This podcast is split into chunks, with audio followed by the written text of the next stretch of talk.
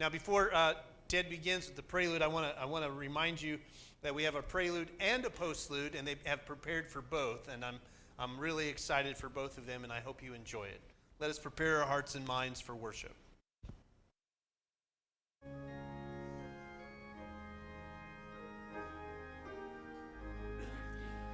I stand amazed in the presence of Jesus the Nazarene and wonder how he could love me, a sinner condemned unclean. How marvelous, how wonderful, and my song shall ever be. How marvelous, how wonderful is my Savior's love for me.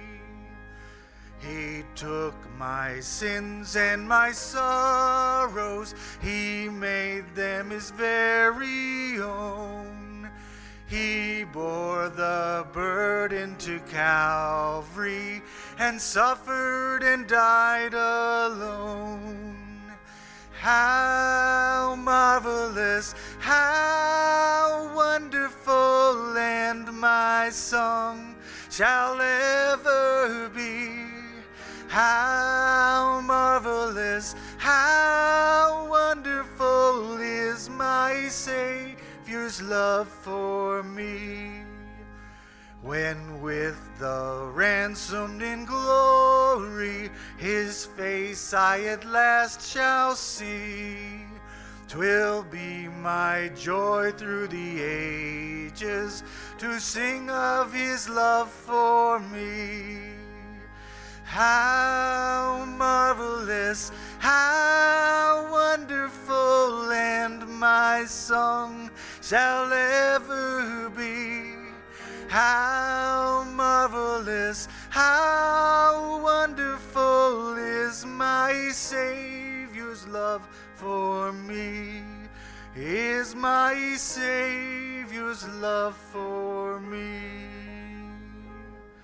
Oh, how he loves you and me. Oh, how he loves you and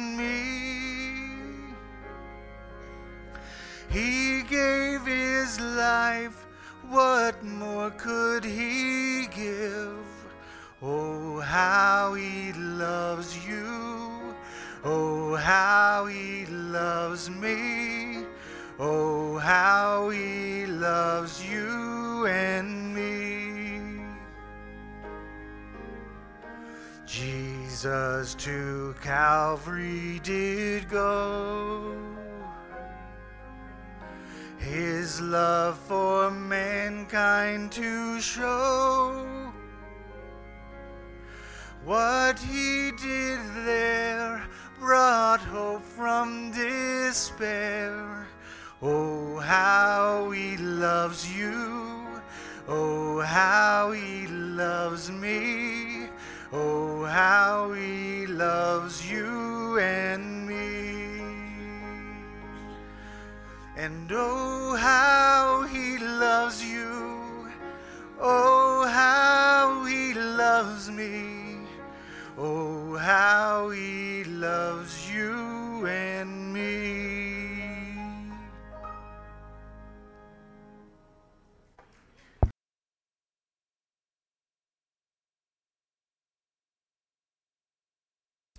My scripture this morning is taken from the Gospel of John, chapter 20, verses 19 through 31. If you'd like to follow along as I read aloud, it's found in your Pew Bibles on page 109. When it was evening on that day, the first day of the week, and the doors of the house where the disciples had met were locked for fear of the Jews, Jesus came and stood among them and said, Peace be with you. After he said this, he showed them his hands and his side, and then the disciples rejoiced when they saw the Lord. Jesus said to them again, Peace be with you. As the Father has sent me, so I send you. When he had said this, he breathed on them and said to them, Now remember, this is the breathing, it's the pneuma, it's what we slow, uh, slightly attribute to the ruach of God, the Hebrew word ruach, where in Greek it's pneuma, the life giving, earth shattering, creating voice of God. And Jesus says, Receive the Holy Spirit. If you forgive the sins of any, they are forgiven them. If you retain the sins of any, they are retained. But Thomas, who is called the twin, one of the twelve, was not with them when Jesus came. So the other disciples told him, We have seen the Lord. But he said to them, Unless I see the mark of the nails in his hands, and put his finger in the mark of the nails, and my hand in his side, I will not believe. A week later, his disciples were again in the house, and Thomas was with them. And although the doors were shut, Jesus came and stood among them and said, Peace be with you. Then he said to Thomas, Put your finger here and see my hands. Reach out your hand and put it in my side. Do not doubt, but believe.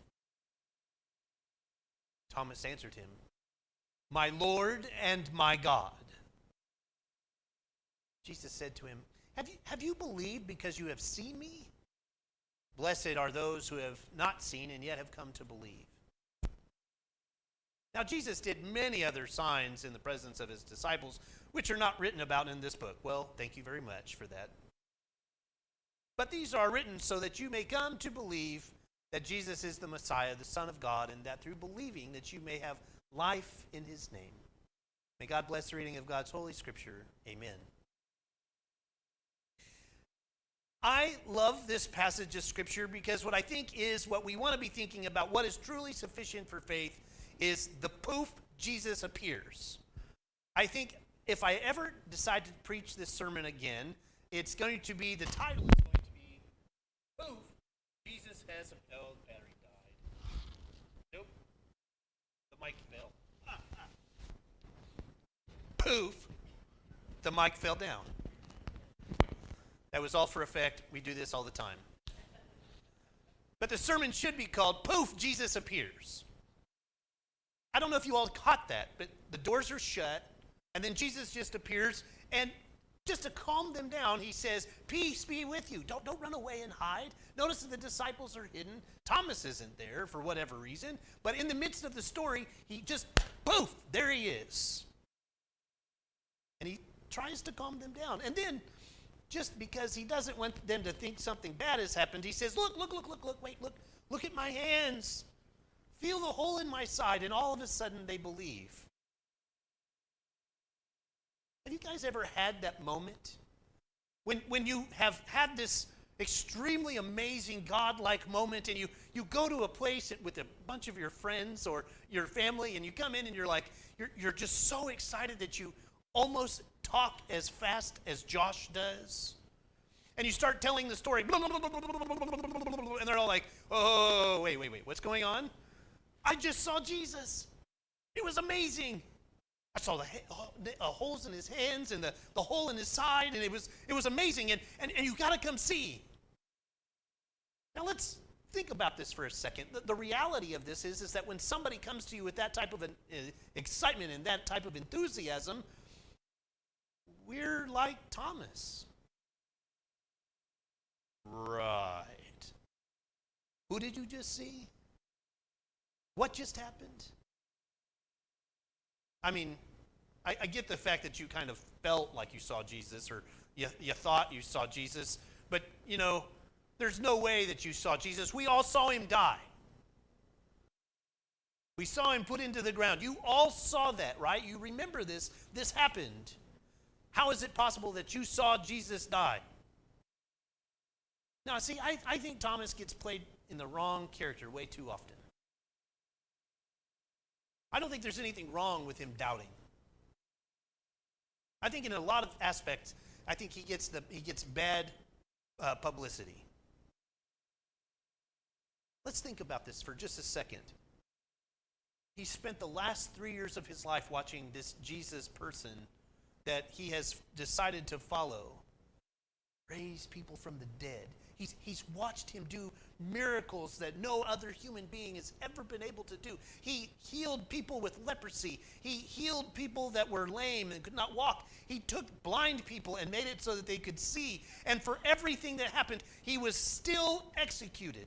And he's not, I think the gospel writer has something here, is not in the room when the disciples first appear. You know, the disciples that for some reason John wants you to understand they, they just don't get it a lot of the time. You know that I, I was thinking about this after the A15 service. They could have ended the, the, the, the scripture right there. And Jesus appeared just like the, gos- the other gospels do, right? The synoptics. Jesus appears. One of them, he has breakfast with them. Another one of them, he, he, uh, he sends them out with a great commission. Mark, they just run away and hide. There's no, there's no happy ending. You know, there is a second ending, but we don't really claim that one very often. John has this interesting story where Jesus appears to his disciples and Thomas is not in the room.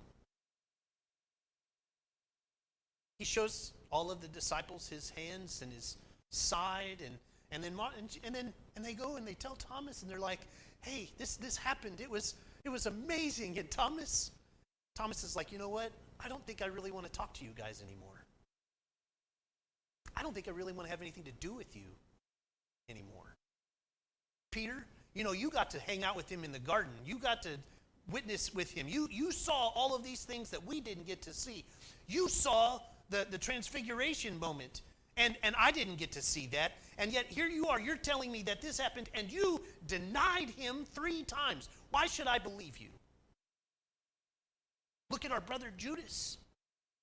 Just last week, he took and he sold out our Messiah for 30 pieces of silver and then hung himself. I mean, look, guys, we have so much stuff going on, and you have the audacity to come into me and tell you that you saw Jesus? How dare you? I'm not going to believe you until I see it with my own eyes. You see, that's why Thomas, I think, gets bad press. That's us. We, we want to know that Jesus truly physically resurrected from the grave. We want to see it. And yet, we can't. We talk about it in metaphor, metaphors and allegories, and we talk about it in stories how we see the presence of God and Jesus in the faces that are in front of us. And yet, at the same time, we are exactly like Thomas. We want to see the hands, we want to touch them, we want to know for real that Jesus is really there in front of them. Now, I don't think that when Jesus says, do you, do you believe just because you felt this? I don't, I don't think that Jesus is chastising him like we've preached it for so many centuries. I, I think it's because the gospel writer of John is so brilliant that he has figured out, because Gospel of John was written much later than the first three gospels that we talk about. And the church is finally starting to understand itself, and they still don't get it. It's just kind of like them. They, they created a committee, and they're trying to figure out how they're supposed to tell the story of Jesus. And the one thing that they can all agree on is, is that he resurrected, which is why it ends off at verse 30, and he did all these under wonderful things. But they're not written in this book because we didn't have enough paper. You know, it's just like, okay, that makes a lot of sense. Thank you, John. But the idea here is, is that he's saying after Jesus died, there were a lot of people anthropologically that were coming around saying, I am Jesus, you should follow me. And they were corrupt, bad people. And we know they existed. And there were other people that came in and said, I'm an apostle or I'm a disciple of Jesus. You should come and follow me because I know the right way. And they were corrupt and bad people. And everyone started to say, We need to see the proof. Show us the fruits of your labor. It was in that moment that Thomas, the writer of John, said this is what the church has reduced itself to because there are some of us that cannot believe without seeing. And then that's okay. What? What do you mean? It's okay to have doubt. It's okay to be worried that you're doing the wrong thing. It means that you're trying. Thomas has every right to be upset. He's, he is in a room full of people that betrayed the one and true Savior of the world. And they all did it in the name of the one they betrayed. And they're all hanging out together. They're eating pizza and hanging out, and all of a sudden, poof, Jesus appears and says, Peace be with you. And Thomas is like, What? And I didn't get to be in the room again?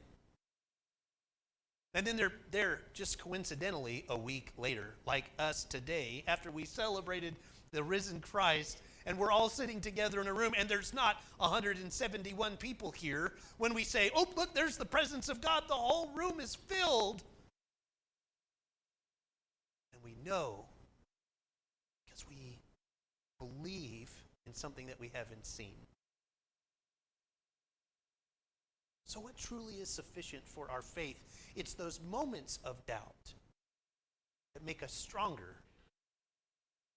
It's those moments of doubt that gives us the opportunity to hear and to stretch our understanding and faith in something that we've not physically seen, but we know really exists. And I think if we're being honest, I think we're all waiting for that poof, and Jesus appears in the room and says, Josh, I love your tie. And I would say, like I normally do, thanks, Madeline picked it out. I think the part that's amazing is when we think about what's truly sufficient for our faith, it's that step forward. I believe that Jesus is the Christ, the Son of the living God and I accept him as my personal Savior.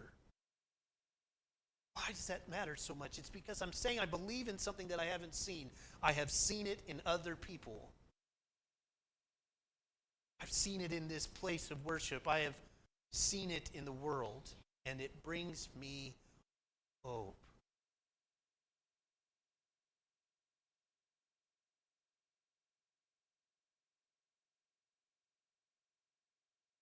When the church celebrates Easter, it also celebrates the beginning of its mission.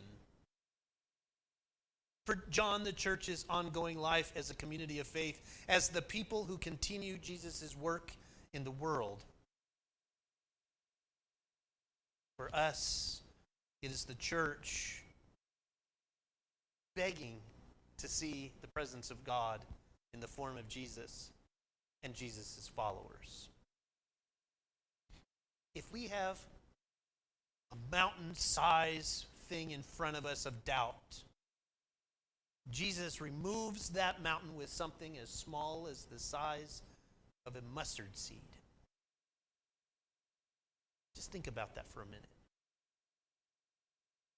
Jesus can remove mountains with something the size of a mustard seed. I don't think that I have a problem with Thomas's doubt because he is as human as we are here in this room.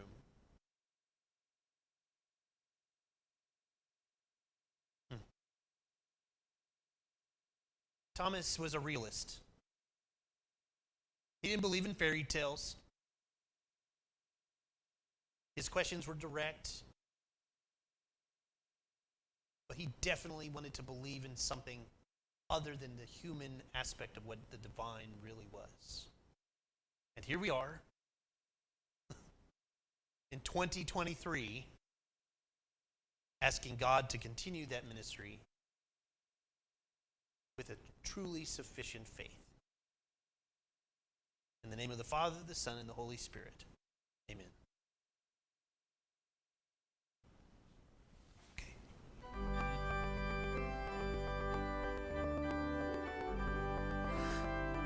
I wandered so aimless, a life filled with sin. I wouldn't let my dear Savior in. Then Jesus came like a stranger in the night. Praise the Lord, I saw the light. I saw the light, I saw the light. No more darkness, no more night. Now I'm so happy, no sorrow inside. Praise the Lord, I saw the light. Just like a blind man, I wandered along. Worries and fears I claim for my own. Then, like the blind man, that God gave back his sight. Praise the Lord, I saw the light. I saw the light, I saw the light. No more darkness, no more night. Now I'm so happy, no sorrow inside. Praise the Lord, I saw the light. I was a fool to wander and stray, but straight is the gate and narrow's the way. Now I have traded the wrong for the right. Praise the Lord, I saw the light. I saw the light, I saw the light. No more darkness, no more night. Now I'm so happy, no sorrow inside. Praise the Lord, I saw the light. Oh, I saw the light, I saw the light. No more darkness, no more night. Now I'm so happy, no sorrow inside. Praise the Lord, I saw the light. Praise the Lord, I saw the light.